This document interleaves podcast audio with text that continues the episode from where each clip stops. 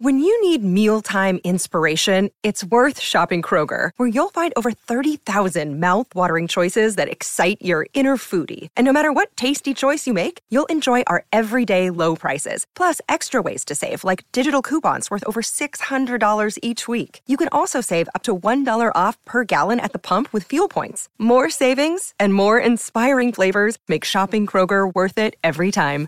Kroger, fresh for everyone. Fuel restrictions apply.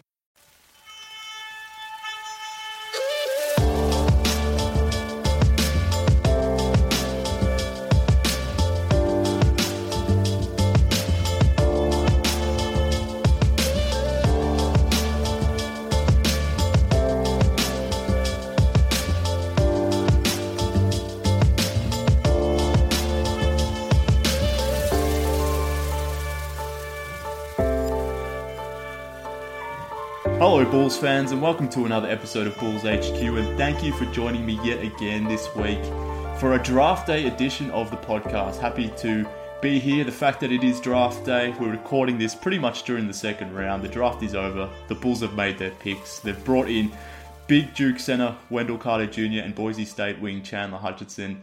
And joining me to, for today's podcast, I've got Bulls Jay on the line, or, or Jay Patt rather, at Bulls Jay on Twitter. Jay, how are you feeling about this draft, my man? I'm pretty content. I'm pretty happy about it, which is a weird feeling. I didn't expect to be feeling like this. Yeah, I think content is a good way to put it. Like, I'm not like thrilled, like, I'm not like super excited, but I think content is a good way to put it. The guys they picked, Wendell Carter Jr., Chandler Hutchison, seem like solid picks. Maybe not the most flashy picks, but players that should be able to come in, be solid players. And the Bulls, I know a lot of Bulls fans wanted them to go for the home run option. And I totally understand that. I know a lot of Bulls fans loved Michael Porter Jr. and he was there for the Bulls to take, but we also saw Michael Porter Jr. fall all the way to 14. So there was clearly something really crazy going on with those medicals. He had the back surgery and he had the setback with his hip right before the draft. So clearly teams were scared off the medicals. The Bulls were Bulls passed on him. They took a guy in Wendell Carter Jr. who fits the team pretty well, fits playing next to Lauri Markkanen pretty well. And then Hutchison is a guy that the Bulls were rumored to have made a promise to a while back. I know some people may not like that they maybe picked out a guy that early and maybe didn't adjust as the draft played out. I mean, still, he seems like a solid pick. We'll talk more about these guys a bit more as we go. But I mean, overall, I think the Bulls did pretty well today. And yeah, so I think I think they took a, decent step forward. Now we'll, we'll see we'll see where they go from here. Yeah, definitely. And I don't, I don't know about you, but I you know, I'm, I'm, sure I'm not alone in this thinking, but it, it kind of seems like John Paxson has been in control of the Bulls pretty much all season. I know titles may necessarily haven't changed. I know the, the team themselves have, I guess, been pretty much portraying the fact that nothing has really changed. Everyone has an equal voice in the front office, but pa- Paxson has been the figurehead for this organization. He's been front and center, and there's no way of really confirming this, but this draft it, it feels like a typical Paxson draft. And I say that in a positive way because typically throughout Paxson's tenure as general manager, the Bulls have made some pretty good picks. They've made some safe picks. Um, typically, have gone with guys that have a good foundation, high character guys who can be two way players and you know have high floors. That necessarily or may not necessarily lead to a superstar talent, but it does lead to a good pick, and that's why I guess I'm kind of content with Wendell Carter Jr. because I think he's going to be exactly that. And in that sense, I, I feel like this is a, a typical Paxson draft from from yesteryear. Do you, do you sort of feel the same? Yeah, absolutely. Uh, like you said, safe guys that can that'll come in and contribute right away. The four year guy in Chandler Hutchison. So I definitely definitely agree with you with that notion. And Said hopefully hopefully it works out because like I mentioned, like going for instead of taking maybe a risk on certain players that more perceived upside. They went for these guys that will just solid fits and guys that maybe have uh, higher or higher floor. So uh, I, I, think that I think that notion is quite correct. Yeah, and I think we'll use the way the word safe to to describe both Wendell Carter Jr. and and the pick of, of Chandler Hutchison, but the word safe doesn't necessarily mean bad as well, and I think it Correct. has that somewhat uh, that connotation as well. Given that you know there were maybe some higher ceiling guys sort of floating around there in the first round at both spots that the Bulls could have taken, I guess. You, you already already mentioned Michael Porter Jr., but there were some options there in this uh, with pick 22. Maybe the Bulls could have taken a flyer on someone there rather than going the typical safe route of, of taking a, a four year college player in, in Chandler Hutchison, a 22 year old. So, whilst I sort of accept that the, the picks themselves are safe, I don't necessarily see them as bad picks either. So I think you Agreed. can have the best of both worlds, and, and that's why I'm content with this this draft. And like I said, I wasn't expecting to, to feel that way. I didn't know which way the Bulls were going to go. I, I, I assumed that it was going to be a Porter Jr. Hutchison draft. I got one of those picks right, I guess. But um, to your point, that let, us talk about Michael Porter Jr. first, at least, because I, I know there's going to be a large faction of the fan base that is probably upset that Porter Jr. isn't a Bull right now, but given the way that it played out and the fact that he fell to 14, which is probably something not many people really expected to happen, it, it seems like the Bulls have made, at least for now, the right decision in bypassing Porter Jr. because for him to fall to 14, that's there must be some red flags there with his uh, with his injuries, back injury there. It was really funny because the ESPN like a month ago did they were doing like those draft specials like every week, and like the first one they did with their mock he felt like 15, and it was like, I know he's got these red flags, but like that just seems absolutely nuts. Like, no way that happens. And then he freaking fell to 14, and it's and there were initially like whatever the last couple weeks, it was just kind of all over the place when he had that setback with the hip, and then but then the reporting was oh like it seems like he's Porter Jr. still possibly on the rise. Like there were the rumblings about the Kings possibly taking him at number two, which like seemed crazy. And then there was the talk about how the Bulls were kind of a, a soft floor that if he did follow the Bulls at number seven, that they would definitely take him. But then as we got closer to the draft and we came in today, I know KC reported Bulls' interest in like the big guys like Bamba and Bagley and possibly moving up. But then he's like, there really hasn't been much talk about Porter Jr. going to the Bulls.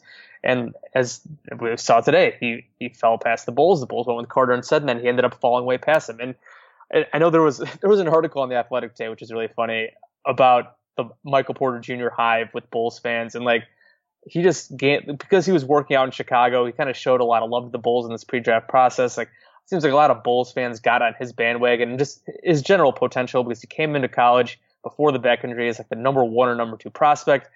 He's he was a guy who you ideally thought as oh he's 6'10 6'11 wing stud score like here's your number one scoring option that number one potential superstar that will take this rebuild over the top.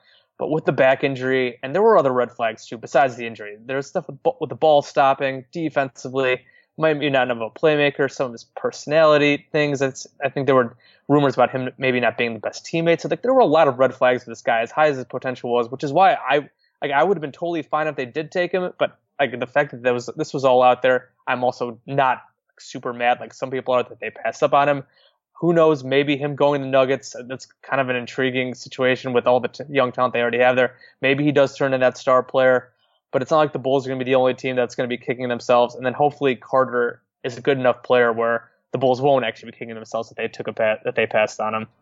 Yeah, I kind of agree, and you know, look, I, like I said before, I assumed Carter Jr. was coming to the Bulls. I had, you know, pretty much 800 words already typed up in a draft, assuming he was going to be a Bull ready to go, and then I pretty much had to scrap it straight away because he, they obviously passed on him, as did a lot of teams, and and I think you know if he had gone eighth or ninth, then I don't, I kind of understand why some people would be annoyed, but the fact that he fell to 14th, um, I, I, I, think it's justifiable as to why they bypassed him. But um, you know, we'll, you know, time will tell what the right decision was, obviously. But with, with Porter Jr. at least. But let's let's focus on the Bulls now and the, the picks that they did make, and let's start with the prize pick, pick seven. The Bulls taking Wendell Carter Jr. Let's, let's focus on him for the, for the moment. Most fans probably know what he brings in terms of skill set, but how do you, how do you see him sort of fitting into the team? once he joins us. Uh, I guess during during the off season, heading into August, September with the team itself, but heading into uh, summer league as well in July. So I guess just to start with Carter, kind of when I was look, just looking at this draft, looking at the players that they could take, I kind of settled on him as the guy that was kind of like the best mixture of upside and then just like safe pick. So like if you looked at like Porter Jr. and Trae Young were probably like the high upside guys, and then you look at guys like Carter, Mikal Bridges, the other Bridges, like those were kind of more safe picks. So I think Carter is the best option of kind of best of both worlds there because while some people think that oh Carter doesn't have that much upside, blah blah blah blah blah, like he was like I believe he was like a when I looked at the ESPN high school recruit rankings, he was like number five. Like so it's like he was way up there, and he went to Duke. His numbers weren't huge, but he was playing with Bagley. He was playing with Grayson Allen. So like he was playing with a ton of other talent. So I do wonder like if that, and he still put up 13 and nine. He shot 40% from three. He had a couple of assists per game, which is really nice. That kind of playmaking from the big. So he, maybe in the NBA with in a little more open system, maybe he'll be able to flourish a bit more. In terms of a fit, I think he's an ideal fit next to Markkanen in terms of like I mentioned his three point shooting. He shot over 40%. The, the, volume was not that high, but he also shot pretty well from the three point line. I think it was around 74%. So the fact that he shot over 40% from three and 74% from the line shows that he. You hope that his his shooting will translate, even if it doesn't He's not a knockdown shooter from three. If he's at least a threat from three, and the Bulls can play a five out with even by, while playing two big men, and like I mentioned, his passing as well. So if you have that kind of skill set in your front court, I think that's pretty exciting. Even with the league going trending smaller, I think those guys can play really well together. It also gives them options when they want to go smaller. You could play either Carter or Lauri at the five when those guys are on the bench. So I think having that kind of versatile skill set in the front court is really exciting with how the Bulls want to play. Defensively, there will be some concerns. Carter he does have he does have like a almost seven five wingspan. He's a strong guy, so I think guarding like the post, being a rim protector, I believe he averaged around two blocks a game, should be pretty good. There are concerns about his lateral quickness, and him and Lauri might not be the best if teams are going to attack them with pick and roll, and when teams play smaller. But I think that they might be able to mitigate that if Carter can come along as as, as at least a solid rim protector, and they and if they can play, if they get Chris Kris Dunn's a good defender. We'll see about Hutchison, and if they add other good defenders on the wing. Obviously, Zach LaVine's a terrible defender, but think that maybe they can be able to get by with it as, and make a really good defense with this. They still have a long way to go. They were a terrible defensive team last year, but I still still think just overall him and Lauri is a pretty nice pairing up front. Yeah, I, I definitely agree, and, and, and the reason why I really like this pick is the fact that I, I, I don't have a lot of questions with the pick itself, or maybe a lot of questions in terms of what I think Wendell Carter's I guess career arc might look like in that sense. So I don't necessarily think he's going to be, you know, a dominant player, you know, a multi-time All-Star. He, he might, he might get there a couple times. I, I, I see him more as like a, I don't know, maybe a 16, 17 point per game type player with, you know, 11, 12 rebounds. Maybe that's what his prime looks like. And that's a very good, very good player at pick seven. But what I really like about Wendell Carter Jr. is the fact that not necessarily what he brings himself, but what he, in terms of his own skill set, but what his presence may be able to unlock for others. And I think that's the most exciting thing about adding a guy like Wendell Carter Jr. We, have talked about his dominant rebounding, the fact that he can sort of protect the rim, and I think we sort of underrate the fact that Robin Lopez was so critical for a guy like Lauri Markkanen because he was able to do those things for Larry and allowed him to focus on offense. And in that sense, I sort of see Wendell Carter Jr. being a, I guess, a younger version of Robin Lopez in terms of those skills. And having a guy to pair with Lauri Markkanen for the next 10 or so years that can do all those things for Lauri and allow him to focus his energy on offense, that's kind of a tantalizing uh, proposition. And, you know, thinking about that for the wings on this team, guys like Kris Dunn and Zach LaVine, they need all the help that they can get in terms of getting good looks at the basket. They're not natural they're not naturally gifted in terms of attacking the ring and, and converting at the rim. So having a big guy like Wendell Carter Jr., who's a good screener, but maybe yep. more importantly, a really good shooter and projects to be maybe one of the best big man shooters in this draft. Suddenly, Fred Hoiberg has two bigs who project to be really good three point shooters who can space the floor and allow these guys to get into the lane. So, from a fit perspective, even though it is a safe pick, and you know there is like the whole question about you know maybe the league is downsizing, and can you know Carter Jr. and Lauri sort of stay on the court against the likes of Golden State and, and Houston and these sorts of teams? I don't, I don't, I don't even want to worry about that. I, I yeah. worry about that, that sort of situation at this point because Bulls are so far away from that. They're so far away is. from that, and I'm I'm kind of really content and just focused on what Wendell Carter can do to sort of help unlock guys like Dunn and LaVine, which is kind of important and something you need to factor in with this pick itself, and you know not just concern yourself a bit with who the the player you're drafting this year is. So, whilst I get the uh, the the whole logic of taking the best or the best player, the guy with the highest possible ceiling, I, think you do need to consider fit, and that's why I'm quietly content right now. Yeah, I totally agree with you. Uh, basically on all those points.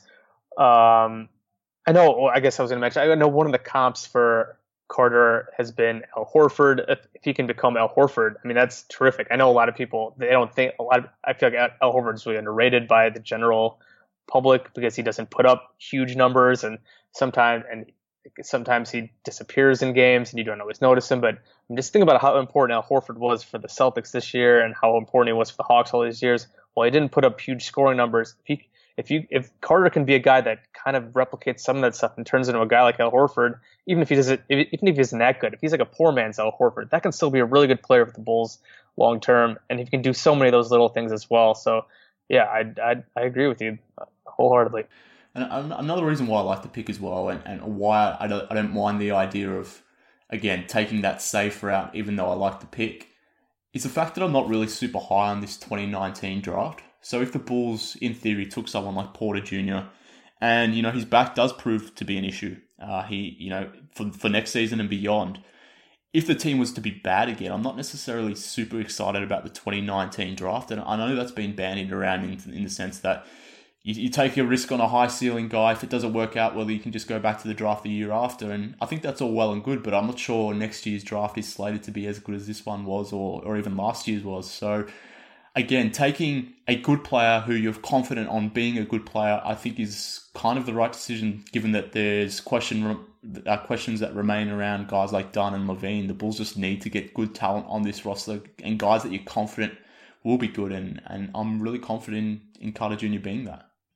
Yeah, for sure. Like, I said, they're just the Bulls in terms of next season. I'm actually arguing with somebody right now. Like, in like I, the Bulls still have such a long way to go, and even if Carter is like not even, who knows if he'll be even be that good next year. Like the Bulls have such a long way to go that I think just this next season is going to have to just be. I think they need to do whatever they can to develop this young core that they have. I don't think they should worry about winning. I know some Bulls fans will think that oh maybe this team could be like a legitimate playoff team next year. Like I think that'd be crazy. Maybe they get super lucky with their development and they and and that. But I think right now with, with the additions they made what they made today. They should go into next year just really looking to develop these young guys and you said how Carter can help some of these other young guys as well. And and I'd be totally fine if if and I guess another thing with, with next year is if the Bulls even are just like they're still bad, but if even they're, they're like a little better this year than they were last year with the way the lottery rules are next year, if they get in the lottery and they, maybe they get lucky again and they get a stud at the top next year, Jeff, I think that'd be that'd be pretty awesome. So I'm definitely on I wouldn't say I'm not on team take next year, even after this pretty solid draft this year. I'm totally fine with them. Just look full full blown young development with this with their young core and hope they get another high pick next year and then maybe they can take a big step forward in 2019-20. Yeah, no, I, I certainly agree. I, I, think they should definitely be playing the younger guys as much minutes as they can and you know, if the result of that is a good draft pick, then so be it. But at the same time, you're still getting minutes into the core and, and heading towards 2019 free agency that way. So I think we're pretty aligned in that sense. But um, yeah, I, I think where the Bulls are headed is quite a good one. Hopefully, they don't go too crazy in 2018 free agency and, and try to hit a home run now and try to sign a veteran or two to really help, you know, push towards the playoffs. I don't think that would be ideal. They don't necessarily need to speed that up, even though yeah we like this pick here at um, at number seven with Wendell Carter Jr. But um, before we, we talk Chandler Hutchison, maybe we can talk about or remain focused on this pick seven and, and maybe not the pick itself, but uh, I guess maybe the fact that the Bulls may have been a team that could have traded up. Uh, I know there was a lot of rumors going around even before the Bulls made the pick that they could have been a team that was looking to trade up to three or four. Obviously, we saw Luka Doncic and Trae Young get exchanged there by the Atlanta Hawks and the Dallas Mavericks at, at the top of the draft. Uh, I'm pretty sure Cody Westerlund had a piece there that, uh, or a tweet rather, that suggested the Bulls were trying to get in on that. Maybe they didn't get it done, and obviously they opted for Wendell Carter Jr., which I guess I wouldn't say pissed off people, but you know didn't inspire a lot of fans. The fact that Luka Doncic was able to be moved, but what, what what are your thoughts on the Bulls? Um, well, one trying to move up, and the fact that you know they couldn't get it done, and, and the fact that maybe they could have given what the, uh, the the particulars of that deal were. Yeah, I thought it was smart for them to at least look to try, especially with the Hawks looking to trade back and not being sold on Doncic. I mean, if the Bulls would have been able to get Luka Doncic out of this draft at the number three pick, that would have been pretty awesome. And the the Hawks, they what they traded three, so they basically traded Doncic for the fifth pick, which was Trae Young, and then the was it the Mavericks sent them next year top five protected? Was that it? Yeah, I believe so. I don't know if it converts to something thereafter, like if it if it doesn't meet those protections. But um, we'll probably learn something more about that in the coming days, I'm sure. But that does appear to be the particulars as as to what yeah, we know right now. I'm not. I guess I'm not totally sure what the Bulls could have done that would have beat that. It looks like the Bulls did not want to send any future draft picks, which I guess makes sense. If like their plan is to just be super patient and have that pick available next year to them, they they want to use. Like I get, they, could have obviously put protections on the pick, but obviously that would have meant the Hawks going back even further to number seven, and they might not have been able to get Trae Young there. So maybe they were really asking for a, a huge, huge amount. So I guess I'm not. I, I think it's smart the Bulls were trying. I guess we will never. We don't really know right now. Maybe we'll, it'll come out what the Bulls are offering to try to move up, and I guess we'll see about that. So I, I guess I can't be super mad about not knowing what exactly they offered. I said I, I guess I appreciate the effort, and it would have been awesome to have Doncic, but uh, it just didn't work out. Which I mean, ultimately, it's totally fine. Uh, I'm glad. Like I, I, at least I, I hope they would if they I guess one of the big disaster things is if they would have traded up and done something stupid. Like I, because I saw that they were, I think KC mentioned about they were trading up and thinking about taking like Bagley, and I would not have been happy with that. Or if they would have like, obviously they wouldn't have taken Porter, but and I know there was rumors about Bamba as well, and I, I was kind of hoping Bamba might fall with them because I think Bamba would have been a pretty neat boomer bust top possible option number seven. But the way it played out, they made the effort, didn't happen. Taking Carter was fine. Yeah, I kind of agree, and, and, and there was never really any rumors of, of the Bulls being interested in Doncic, which I mean we can spend a probably a podcast in itself, maybe yeah. talking about the fact that they weren't necessarily scouting or, or super interested in, in Doncic, but you know I, I understand why some fans may be thinking that it was possible for the Bulls to maybe get in on the whole Doncic thing, and maybe the Bulls could have had the assets to to get themselves um, someone like Luka Doncic. But the real kicker in this whole thing is the fact that the Hawks wanted Trae Young, and I'm not sure if Trae Young sort of falls to seven if the Bulls do give up pick seven in this sort of swap with with the Hawks. They right. they clearly wanted Trae Young. And they probably wanted him before the Orlando Magic were making their pick, who that team desperately needs a point guard. So in the sense that the Hawks were to trade Doncic to the Bulls for pick seven and, and, an unprotected pick of their own and maybe a player or two just to sweeten the deal, there's no guarantee that Trae Young is sitting there for the Hawks at pick seven, which is, I guess, why the the, the entire trade went down. So that's probably why this whole trade itself was never going to happen with Atlanta. And, and like you said, I'm glad they didn't they didn't trade up up to um, number two there for, for Marvin Bagley. I think that would have been a disaster. Yeah, that would have been silly. And so was I feel like a lot of people were kind of hoping that Bamba might fall to them to the Bulls at seven. Like I said, it's finally to Carter. I think Bob would Bamba would have been really intriguing, but the fact that the Magic took Bamba, I think was just kind of hilarious. Because looking at that roster, they have a million big men. Obviously, they're going to try to get like some like Biyombo is useless. Vucevic is probably on the way out, but they they they've drafted like three or four, or they I mean, they drafted Isaac last year. They have Aaron Gordon coming up, so I'm just kind of really curious what their plan, what the Magic's plan is. I obviously this is a little sidebar, but I mean that team has just been such a hot mess since Dwight left. And now they have like a million big men, so it was, it was kind of funny that they took Bamba and didn't didn't take a point guard. But once Trae Young went at five, I guess they didn't like Sexton or Shai Gilgeous-Alexander that much, and they and then, then the Bulls ended up with Carter because of it.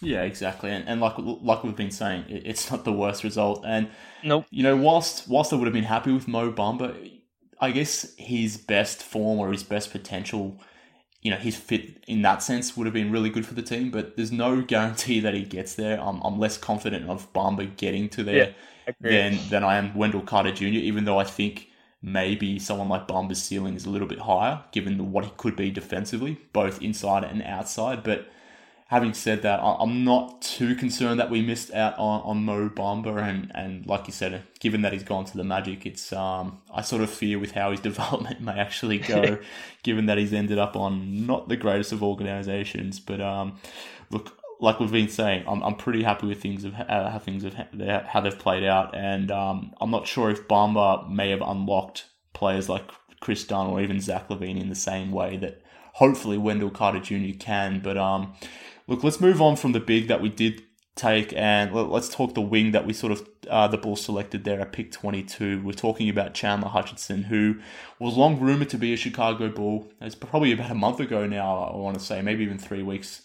There had been a rumor floating around that a team had made a guarantee to Chandler Hutchison that they would take him with their first round pick. There was a few teams linked to, to Hutchison. I believe the Nets, the Pacers, as well as the Bulls, and maybe even the Blazers as well were one of the four teams that were mentioned there to be in on Chandler Hutchison, but um, it was the Bulls that took him at 22, giving I guess giving credence to the fact that um, they were the team that gave him the guarantee. So let's talk Chandler Hutchison in terms of what he can bring to the team, but let's also maybe start on the fact that they made a, a guarantee to a player with pick 22. What, what, are your thoughts around that?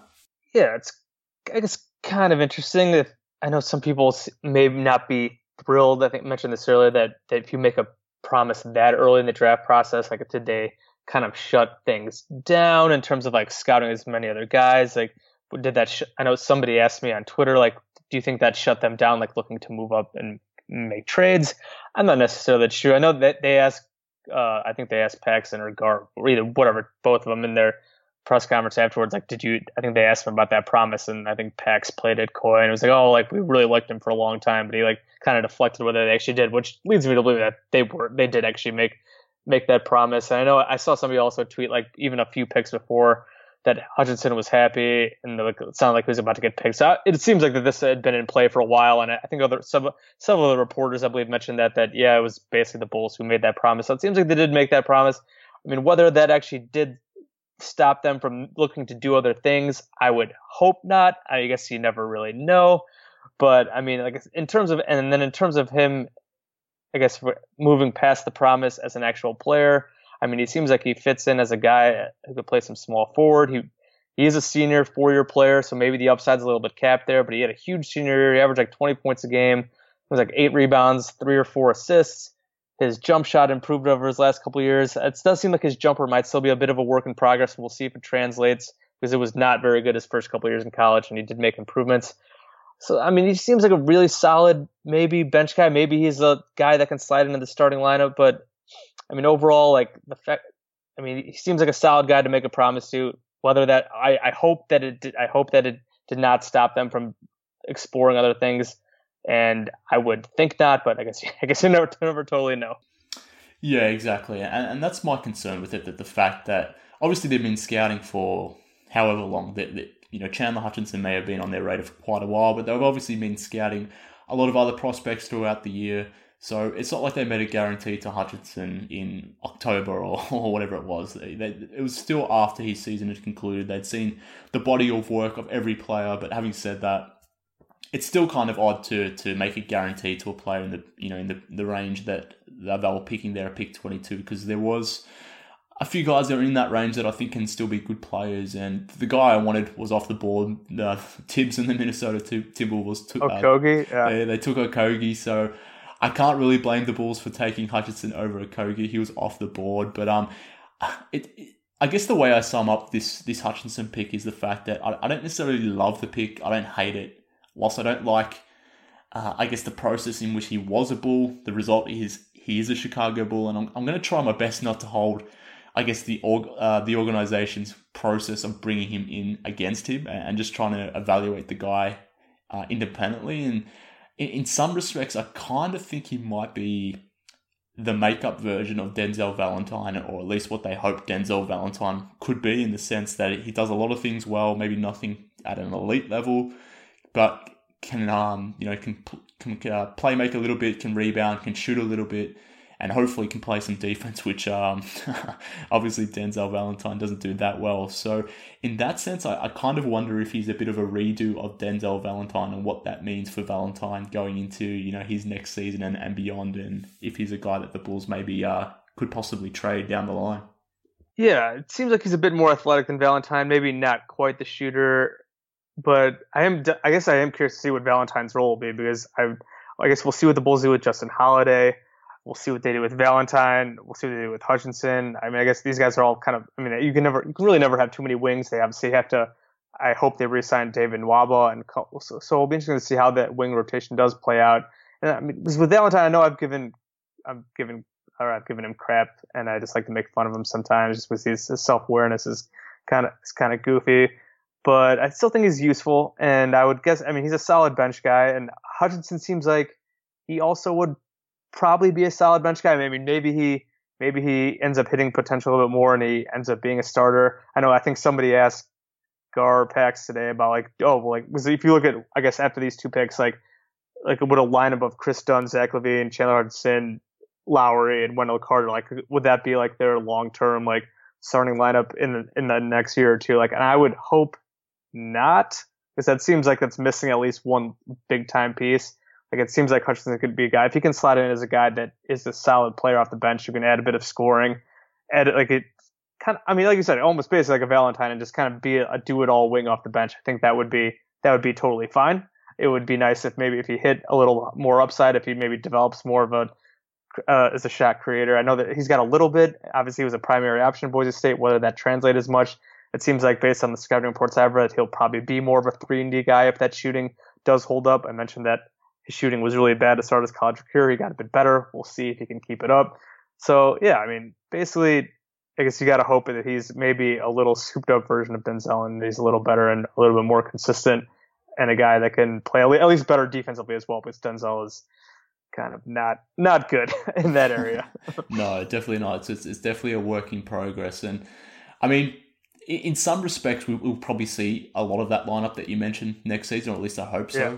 Uh, yeah, I hope I there's hope not so too many well. veterans playing, and, and, and then you know the team pouring minutes into those guys to, to maybe test the theory that that is the starting lineup going forward, and, and maybe it is. Maybe maybe Dunn and LaVine do more than what we expect them to do. Maybe Hutchison proves to be better than what we think, and even maybe Wendell Carter, maybe he goes on that Lauri path and exceeds his expectations as the seventh overall pick. But I, I guess we don't know that at the time right now. But I want them to test that theory at least, and maybe a best case scenario that that could work out. But obviously, time will tell if that's the case. I, I lean towards what you're saying though that it's probably not going to be the case. But you know, hopefully, fingers crossed that that, that it can be. But I think what I like about adding someone like Hutchison and, and even Wendell Carter too is the fact that guys like Dunn and Zach LaVine and Lauri are going to be afforded or at least allowed the ability to be the primary guys on offense. I think, you know, you don't necessarily have to reconfigure or redesign your offensive system or your philosophy too much by adding guys like Wendell Carter Jr. or even Chandler Hutchison because they're, I won't say they're necessarily role players. That's probably what Hutchison will be. I hope, you know, um, Wendell Carter can be something a little bit more than a role player, but they seem to fit seamlessly into the offense straight away, um, or at least I hope they will. Whereas, you know, if you take someone like Michael Porter Jr. or even someone like DeAndre Ayton, you're really remodeling your entire team uh, and your entire offense. So I, I, think that's something that's being a little bit underrated here as well. The, the, the fact that these guys will be able to slide into the, the rotation straight away, but the fact that they won't necessarily be taking away from Lauri Markkanen or, or even Zach LaVine and Kris Dunn. Yeah, it's a good point. Yeah, it was that was another thing. Just bringing up Porter again, like as good as Porter might be, I would if they would have taken him, I would have been curious about. We did about just the fit with LaVine and with Dunn. We saw LaVine and Dunn kind of struggle playing together, and you add another potential ball stopping type, and then with that, we saw Lauri, Lauri kind of take a back seat when Dunn and LaVine were playing together, and that, that group kind of really struggled. So that, that would have been interesting to see how that paired up. Now, like you mentioned, these guys kind of fit in a bit more seamlessly. Whether that actually me- means that's going to be really good, they still might not have enough top level talent there. Still might not be good enough defensively, but the fit in terms of fit, fit is definitely important, and the fit does seem a bit better. Yeah, definitely. And, and, and whilst we can say that, it, it does really put the pressure or the onus on Lauri, Dunn, and, and LaVine to really improve and to Yep, take absolutely. that next step because obviously the Bulls haven't walked away with a premier talent. You know, that even if they did grab Michael Porter Jr., if he doesn't develop the way some would have hoped, it doesn't guarantee you you have that high ceiling guy. But at the moment, it doesn't appear that the Bulls have found that elite talent that they wanted to pair with guys like Lauri and Dunn and LaVine. So it does put the onus on those three, the first three guys that came over. Uh, I guess once the rebuild started this time 12 months ago, it puts the onus on those guys to really, I guess, exceed some of the expectations that are probably on them now. Most likely LaVine, who's obviously uh, will be heading into free agency without a contract, but will probably likely be a Bull. So Well, interesting. I, on that point, I don't know. I don't know if this is sourced or if it's just kind of Friedell speculating, but he just tweeted that the near universal support LaVine once had internally is not there anymore. The Bulls will wait to see if he can find big money elsewhere first, and then decide if they want to match, which is kind of interesting. I guess after that that postseason press conference with John Paxson, I guess kind of hinting towards that when they talked about kind of like the market kind of letting the market whatever deal play play out for itself. That's kind of interesting to see Friedell tweet that right now that maybe the Bulls aren't quite as quite as high on LaVine anymore as, as he initially was. So that's that's kind of interesting, and we'll see. And, and you just kind of mentioned this whole group of this core moving forward. I think that can make I think that's going to make this next this upcoming year really exciting to see how these guys do develop internally because it's it's gonna be a huge year if, if a guy like guy like Kris Dunn, it's going to be his third season. He's already going to be, what, 24, 25 by the end of next year. If he doesn't take a next step forward, I mean, the Bulls might look maybe if they look to trade him. LaVine will, if he's back, he'll be on a big new contract. So he's going to have a lot to prove to, to earn that contract. Obviously, we really, we both are big fans of Lauri. I think we think he's going to be a stud. But it, it's going to be a really interesting and kind of exciting year to see all these guys together now. And if they can take a big step forward, and if they don't, if the Bulls maybe try to shift and maybe kind of move some of these young guys around and try to get somebody else. And if they do take a step forward, if, if they're able to add add maybe that maybe le- that legit guy that takes them over the top. So I, th- I think it's going to be pretty exciting to see how these guys all play together and how if they can take that next step forward. Yeah, definitely. If we thought the season that's just gone past was super important, and it was obviously from a development and a tanking purpose, you know, maybe maybe next season might be even more important given the, the ramifications that may be in play there if guys like LaVine and Dunn don't take the uh, the step that we hope them to do. So I should have mentioned, I'm not sure if I did mention before, but the fact that we're recording this whilst the second round is playing and, the, you know during the Bulls having their media press conference. So we, we maybe aren't necessarily all over the quotes that are coming through from Gar and Pax during their, their post draft presser and the fact that they're uh, carrying that on during the second round. But uh, I wanted to get your take on that. What, what do you what do you make of the Bulls having their post draft press conference during basically as the second round, I guess, kicked off? The fact that they were addressing the media there and um, going through their selections. Uh, I didn't necessarily like the look of that, but I'm interested to get your take on it. Yeah, the optics there not not the best. Um, they basically started, I think, the press conference. It might have been even been at the end of the first round. It's basically they took Hutchison, that was their guy. If they made that promise, they were basically just waiting for him to be there, and they took him, and then they were basically that's done for the night. Not the best optics, especially after what happened with selling the Jordan Bell pick last year. And the funny thing, bringing up the Jordan Bell thing, I, there were several reporters that tweeted about how about teams looking to sell draft picks and how teams were hesitant to, I believe, do that because of what happened with the Warriors and Jordan Bell this past year. So it's kind of funny that the Bulls might have had an impact on the second round and selling draft picks this year just because of what what happened last year. But yeah, it's definitely not the best optics, and it's kind of a bummer because it, because the Bulls did have a pretty good draft, and I don't want to be like a huge downer. And obviously, not having second round picks, it's not it's not killer in your rebuild. But when you're rebuilding and get and possibly getting extra players and extra shots at guys that I mean, you never know what a guy, a second round pick, what he could turn into. There were some guys that fell much further than expected. I know guys like De'Anthony Melton and uh, Keita, I'm not sorry, his name, Keita, Keita Bates yeah, from Ohio State. Those guys fell pretty far, and those guys were uh, guys that had first round grades from a lot of draft analysts. Those guys fell, I think, into the 40s. So it's kind of unfortunate that it seemed like the Bulls basically kind of packed it up once the first once their 22nd pick was over and they weren't looking I, I, would hope that that wasn't the case. I would hope they have other guys working behind the scenes but it definitely is not a good look when your two main decision makers are out there basically doing the media rounds as the first round's ending and basically throughout the entire second round. It's i know it's just i feel like a lot of fans a lot of fans have brought that up as well. It's not the best look not the end of the world that's still just kind of unfortunate that they that they did that. Yeah, I know, and, and particularly when you think about if they just wait an hour or so, if they they can avoid that whole perception, I guess. But I don't know. It, it's one of those optics things that probably doesn't mean a lot in hindsight, but in in real time, I guess it's one of those things where you do slightly question why they couldn't just wait an hour, an hour and a half, something like that, just for the second round to play out, so that and, you know these sorts of logic doesn't rear its head, I guess.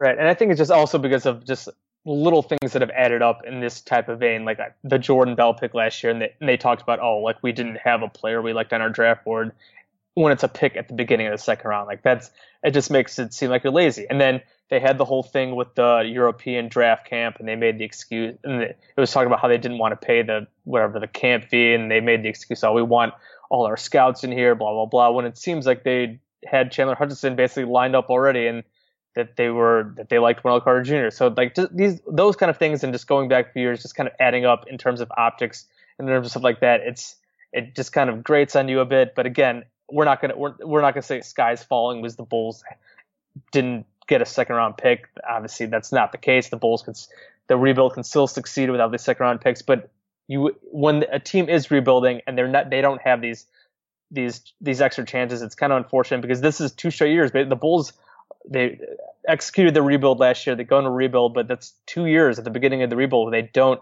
have a second round pick, and that's just kind of unfortunate. Yeah, and they, and they don't have one next season, I believe, either. So, yeah.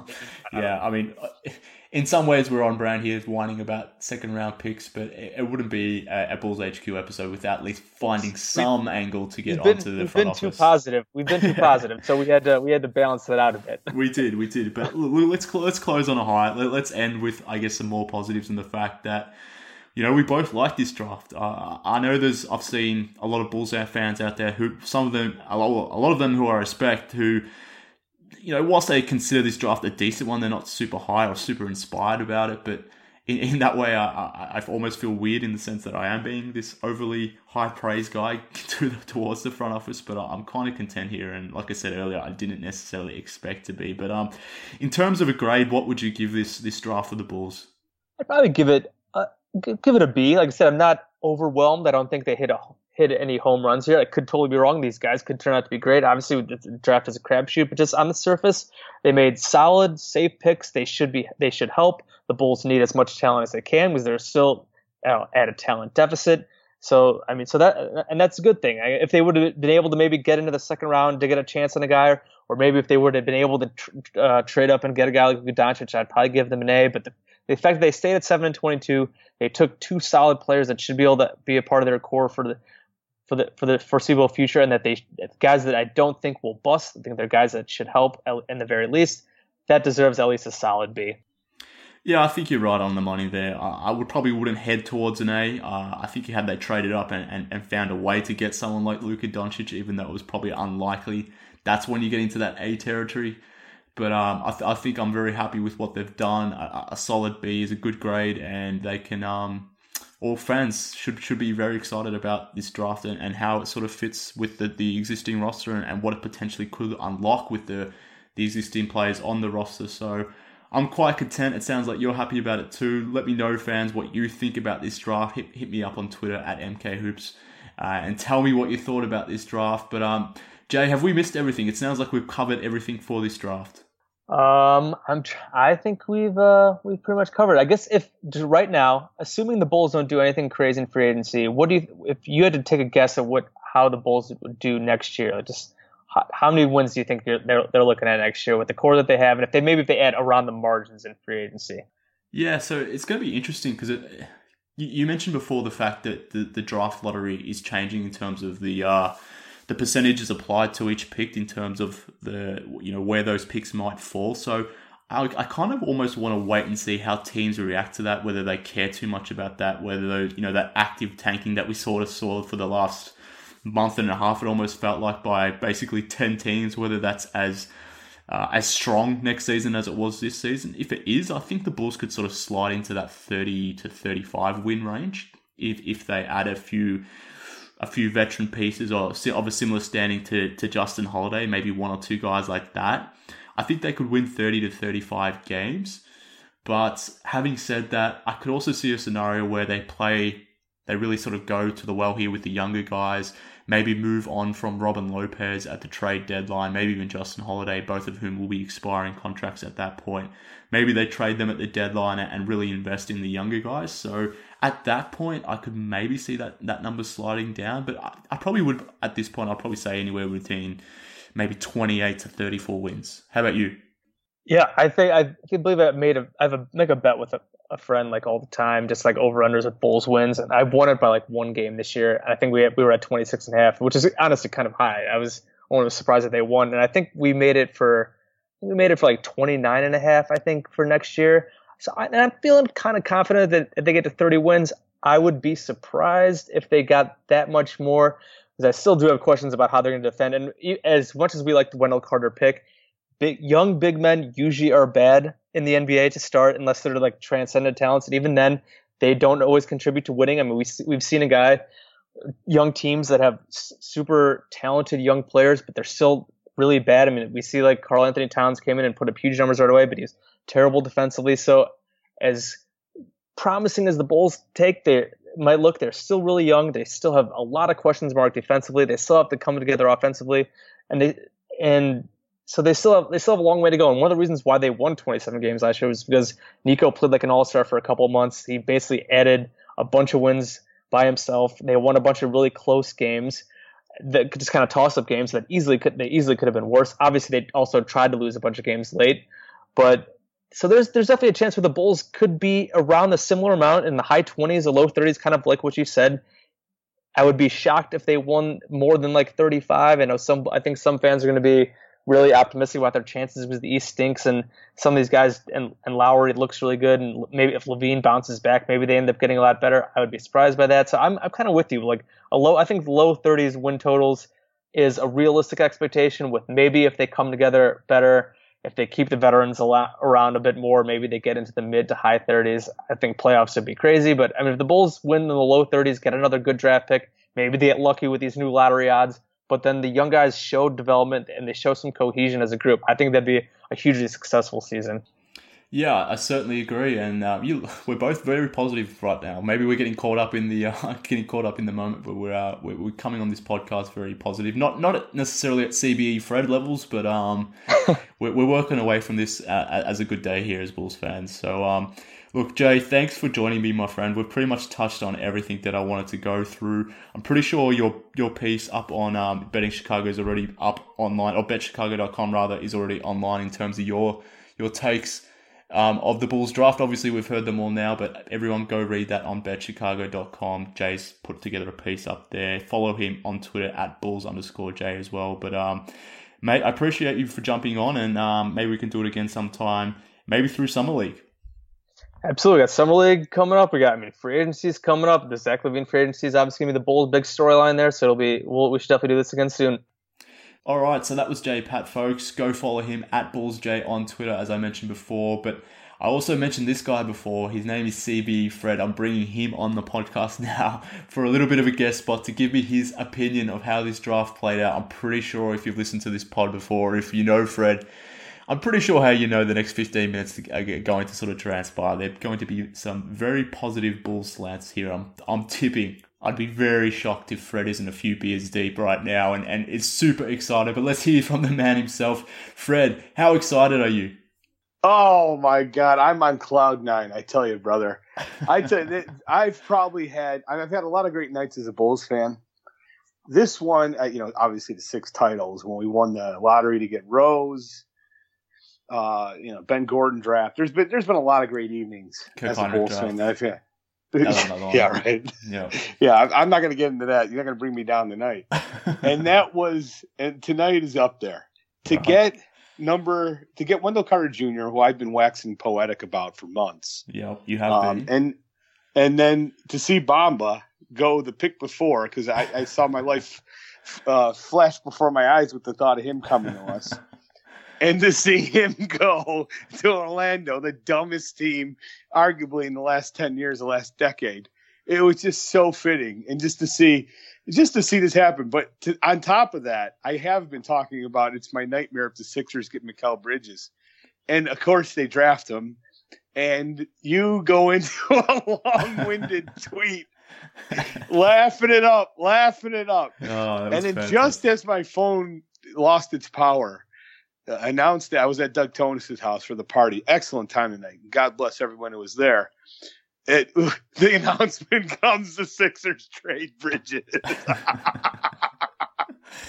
oh my god! I laughed so hard, my chest was hurting. And then, luckily, Big Dave from Ball was there. I'm like, "Get over here, my man! I gotta, I got, you gotta tweet for me. You gotta send a tweet out. I told you to pound sand, but you know I love you.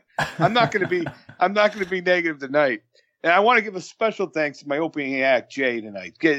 Jay's a great guy, and I'm glad that he was able to give his thoughts beforehand. But I, am here to get, let everybody know this is a great night in Bulls history because we just uh, pretty much locked up title number seven. well, I, I, um I honestly don't know where to start with that entire rant. But, um, maybe maybe we just start with the with the um the fact that the 2020 parade the championship itself, it, it's it's still on plan. It's still on track, rather, according to CBE. Fred, still things are still going as planned. I'll be seeing you in Grant Park in, in 2020. Wendell Carter Jr. and Chandler Hutchison. They're the big pieces that are going to be leading the Bulls to to a title. Is that what you're telling me, Fred? I can't wait. I, I, I think the ceiling for Carter Jr. I, in all seriousness, and I've been making this case for months. I think the ceiling for this kid is much higher than what you know people have kind of. I'm so sick of. Oh, he's the safe pick. It, it, he's the right pick. It's not safe. He does everything well. The only thing that the only question mark you would have is potentially his lateral quickness, and I heard Gar and Pax address that tonight on the post uh, post draft show. He's 19 years old, you know, and, and they felt like I guess the training staff can address that to some degree. That was the only potential fault in this game. But I, as I argued in watching the tape, and I watched hours of tape of that guy in Bamba, I did not see any noticeable, noticeable uh, uh, additional lateral quickness from Bamba over Carter. Carter was a much superior shooter, a far superior passer. He's, a, I think, a better fu- a functional defender, fundamental defender. And when they played against each other, Carter just manhandled him. You know, Mark, one thing I always took from my younger days playing high school basketball is, you know, I was a, a fantastic player. Um, very, yes. and uh, I don't like to brag, but I was very good. And as Doug Thonus can attest, no one can shoot like me. Oh, but one of the things okay. that, that they had me doing was uh, playing the power forward position at like 170 pounds. I was like six foot, 170, which is just you know ridiculous. Yeah, I but I played against. It's absolutely true. I'll, I'll, I'll, pull out the yearbook. How dare you? How dare you? Anyhow, I played the power forward position, and the one thing I'll always remember is before the game, I would look at who I'd be playing against and their weights. And let me tell you, 30 pounds of muscle is. I remember playing a guy who was about 210. I felt like I could handle him, and I did handle him. Then we, I played a guy who was 240. The difference in 30 pounds of muscle, you can't even comprehend it. It's just I, I, had no chance. And I think when you look at Wendell Carter at 255, uh, basically the same height, and you look at Bamba at 225 soaking wet, that's a massive difference in being able to stick a guy like Embiid. And I call Wendell Carter Jr. Embiid kryptonite. I think that's a, a guy you got to go through. And he's a guy who can guard Embiid, whereas, you know, Bamba can't. One elbow from Embiid in the Bamba's chest and his kidney his kidneys end up in the 200 level is what I've been saying. He just can't guard a guy that big. Well, I mean, we don't need to rain on you know Mo Bamba's parade to to prop up Wendell Carter Jr. I think your point's taken. Um, ignoring your you know your your your throw in there of your high school career, we don't really need to hear about that. But uh, look, I think you make we'll, a good we'll point. have an hour episode on that one, maybe. Let's, let's set some time aside for that. Uh, what I learned. I don't know if my listeners need to be hearing about your uh, your high school career, but I think you made an interesting point though about you know the perception that this pick is a safe pick, and I agree with that. I think it is a safe pick, but I think at the same time, there's two truths here. It, it can be the safe pick, but also the best available pick. I'm, I'm actually quite content with how the draft played out, and whilst I, you know, understand why some fans might see this as a safe pick, I think that almost is a positive for, for Carter Jr. because it represents the fact that this guy doesn't have a lot of holes in his game. Yeah, the lateral quickness, uh, lateral quickness might be an issue, but everything else, I'm pretty confident in this guy being a really good pro. So, yeah, his ceiling may not be as high as DeAndre Ayton or something like that. But if, if the Bulls wanted a player like that, really, they really needed to find themselves with the first or second pick. But with pick seven, I think the Bulls have done as much as well as they could have. And um, whilst I'm not necessarily as high on you, or as high as you rather, in terms of where this team may be going from a ceiling perspective, I'm I'm sitting here quietly content with how this draft played out. I love it. I can tell you're on board. You're on the big red bus. One thing I will say, I listened to your show with Ricky O'Donnell, which I will uh, begrudgingly admit was fantastic, just absolutely fantastic. well, thank and you, I. He, he, did he did a great job, and even you, I will admit, made some excellent points. And one of your points, which I happened to nod uh, quite viciously on, was the point that you made regarding, you know, the Bulls. Maybe they can do a little bit of both, is drafting for need and drafting for the best player available. And that was kind of like what, what I believe Wendell Carter was. There's a clear need there at the five, right? A guy who can kind of uh, cover up some of Lauri's, you know, faults, for lack of a better way of putting it, I guess. I mean, I just think he really complements Lauri Markkanen really well. Um, and he did that for Bagley at Duke, and I think he's going to do something similar for Lauri at, in the, in, at the NBA level. The area I disagree with a lot of people on is I think to me, out of all the bigs I saw, I think he was even even Jaren Jackson Jr. I would say that I think Wendell Carter has the ability or the ceiling, the shooting ceiling, to be better than any other big. I think he, you know he shot forty percent last year, not a tremendous amount of of attempts, but I thought his form was so fantastic, and he's only 19 years old. If that kid could eventually be a 40 plus three point shooter, a la you know Al Horford this year, then you're going to have a four and a five, and the the best combo shooting combo at the four and a five in the NBA. The only one I could probably think of that has two guys that are capable of being 40 plus. And in doing so, you've created a team that's just going to be runways to the rim for Dunn, LaVine, or whoever you want to bring in at the three or the two. And I, I just think that is where the NBA is going. Being able to pull out an Embiid, being able to pull out the better defenders in the NBA and, and opening space for the, the rim wreckers and the attackers is just huge. And you get a kid on a bargain contract now for many years to come, and he's so young. He's almost a year younger than Bamba. I don't care how many jumpers Bamba made in an empty gym.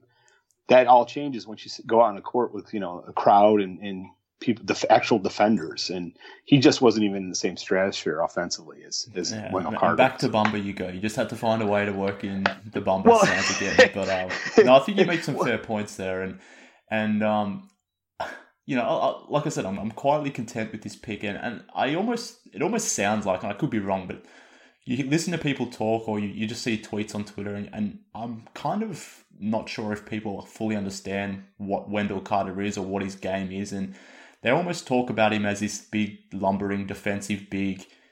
Um, in the sense that he's Robin Lopez or something similar to Robin Lopez, and whilst there are a lot of similarities in, with Lopez in terms of how important someone like Carter, Carter Jr. may be to someone like Lauri Markkanen, like you said, mm-hmm. Wendell Carter projects to be a really, really good jump shooter. And yes. I, I just wonder how much a pick like Wendell Carter Jr. himself, even though he isn't necessarily a sexy pick himself, I wonder how how important he's going to be, or how much of a key he's going to be in unlocking some of these Bulls players that are already on the roster. I'm thinking about obviously Lauri Markkanen and the fact you're putting him next to a really good rim protector, a dominant rebounder, but also guys like Kris Dunn and Zach LaVine who weren't terribly efficient last season. But mm-hmm. now that they're able to play with a spaced out center, someone that could set them really big, strong screens and really hit that offensive glass, I kind of I kind of wonder if he's going to be super important for their development as well. So I don't know. Oh, yeah. I think this will be a pick that the Bulls fans, while some aren't in love with this pick right now, I think in time they're going to learn to love it. And um, yeah, I'm really I'm really happy with the pick itself. You touched on a point I, I just got to follow up on because I think it is huge. And it's something, you know, one thing I realized in this whole draft process, it's been like 10 years since I spent an insane amount of time on any pick in the top 10. The Bulls really didn't have a, you know, had, we had no idea they were going to have a chance at seven for Markkanen. And then, you know, before that, the only time I ever spent a lot of time on top 10 was when Noah was drafted. That was really the last time they were in the top 10. Uh, so this year I, I, got back down to it and spent a ton of time. And the two things that hit me about Carter in watching a ton of tape on him is number one, he's a much better passer. He's a fantastic passer for a big man. I was I was really surprised at how good he was at that skill. So that's going to help everyone. You know, not just as you as you touched on, it's going to help LaVine Dunn. Having a big man that can pass is is is a big plus. And number two, the, the setting screens. He's he's two fifty five of solid granite. He sets excellent screens. And uh, I think that's obviously going to help LaVine. And, in, in that you could do a pick and pop with him, you could do a pick and roll. I, I think they're really kind of he's been undercut in two areas. He's been really just I think underrated in two areas, and one would be shooting, and, and the other one is definitely uh, athleticism. I think he's a much better athlete. He's been given credit for. People act like he's just a big lumbering dope, you know, because he's a center at 255. You hear that? He's he's he is a good athlete. So I am I, I, know you're high too. I know you're trying to keep it in and try to be professional, but you secretly are just ecstatic about this, and uh, you know this was a great night. And and to top it off too, Thibs had a chance to get Hutchison's and he and he pooped his pants. So I mean, this is just great. It's been a, a double whammy. Well, Tib, are we Thibs happy got, about that pick? Tib, Thibs got who I wanted. Thibs picked Josh Okogie, so I was actually kind of disappointed about that in the sense that I really wanted a Okogie, but at the same time, I'm not I'm not down on, on Hutchison. I think he can be good. Um, I'm not necessarily enamored with the fact that they made a guarantee for him, but I think he can be good. And for pick 22, I'm hoping he can be good at least. Yeah, I don't understand what everybody. Why does everybody care about that? I don't Of course know. you don't What, what, what, why does it matter if they, if they made a guarantee or not? First of all, who knows if they did? Number two, is there some kind of legal contract that they would have to keep to it? I have a feeling if Michael Porter fell any further, they would have taken Porter. And that's a you know big deal. If it's the right pick and they made a promise, that's all I care about. And I think he was a excellent choice at that point, and he fills a need at the three. I I don't. The only thing I disagree with, I don't think he's a shooting guard. I think he kind of No, projects more out of three. Yeah, definitely. Yeah, they had him as a shooting guard. He's a little bit light, maybe, but uh, overall, I think he's going to be a nice guy to just slide in that role. We're that's the only spot we really had that was, I thought, kind of a a hole. Now, you know what I mean? I mean, definitely at the three. But uh, if you look at the team now, I mean, if we sign Paul George, I'd say this team is uh, top four, and then. Uh, you, you know, you know my mantra: seven pick last year, seven pick this year, seven seed next year, seven title in 2020. So that's how I, that's how I, that's how I roll. A deck full of sevens. There you go. You've heard it here from CBE, Fred people. The, the Bulls prophet himself. He's predicting Paul George.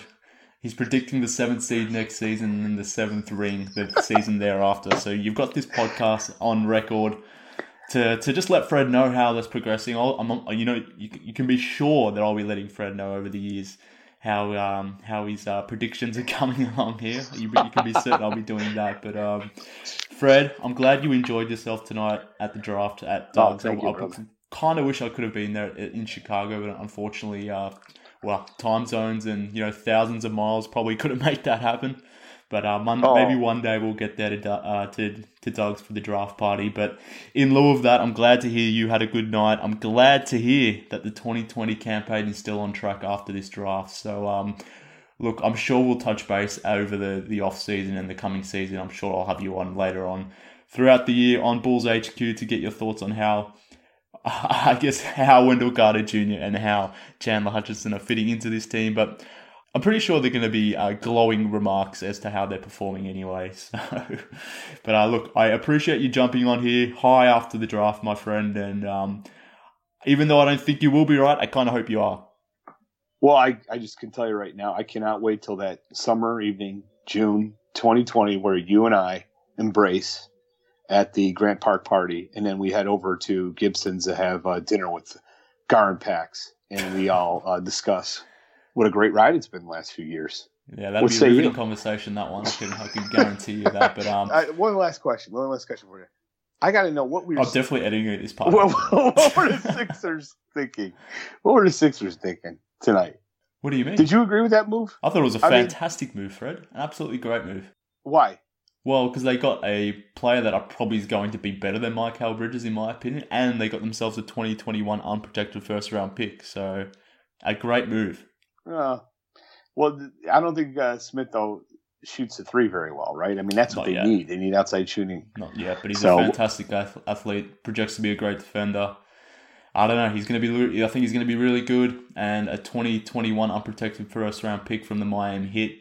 I um I think that pick has a lot of potential as well. So I'm I'm, I'm into it. I felt sorry for Bridges, but um like I said, it's a good it's a good trade for the Sixers. Um and uh you know the Sixers are still marching ahead. No, now that we, now that we have uh, Oh, of course. Embiid Kryptonite, we're going all the way. Right, of course. I, I right, forgot about man. that. I forgot about that. Uh, but, uh, Fred, thanks for joining me, my friend, and um, we'll catch up down the line. Have a good one, brother. Bye bye. So that was CBE Fred, folks. You probably know already, but follow him online at CBE Fred on Twitter. You can obviously catch him on his own podcast, the Chicago Bullseye podcast, as well as the Big Red Bus there with Doug Thonus. Always fun having Fred on. He's uh he's a bit of a lunatic, but that's why we love him. Very very optimistic Bulls fan, and obviously very happy with how the pick itself sort of transpired there for the Bulls. But look, that pretty much wraps up this podcast. I'm actually pretty happy, as I've stated, sort of stated already on this pod. I'm, I'm pretty pretty content with how the Bulls have played this thing out. It remains to be seen how these guys develop, but at the time of the draft itself, I'm happy. I think this is a good draft. The Bulls have made some several good decisions here, so all is well heading into free agency. And speaking of free agency, I'll probably be back in another week's time or so previewing free agency. Bulls probably won't be big players in it in the terms of signing some big names, but they could be very important in terms of how the league shapes itself. They're one of the few teams to have cap space, so they could be very important in terms of being a trade partner in the sense of maybe taking on some bad contracts, re- receiving some some future picks of these sorts of things. So whilst the Bulls probably won't be landing a Paul George as Fred hopes for, uh, they could still be uh, very relevant players here in free agency. So I'll be back again in a week's time. But I hope you guys enjoyed the draft. I hope you, you guys enjoyed this uh, reaction pod. And in the meantime, follow me online on Twitter at MK Hoops. Follow the podcast on Twitter as well at Bulls HQ Pod. And as I said, we'll be back again in a week's time to give you a little bit of a, a primer there for free agency. So be on the lookout. That'll be in your your all your uh, podcasting feeds very soon. But again, thanks for joining me, and good luck to Wendell Carter and Chandler Hutchison. Here's to hoping for two long successful careers for both Bulls and um fingers crossed they may be part of the next Bulls championship. So, as I said, I'll catch you guys next week, and uh, thanks again for joining me.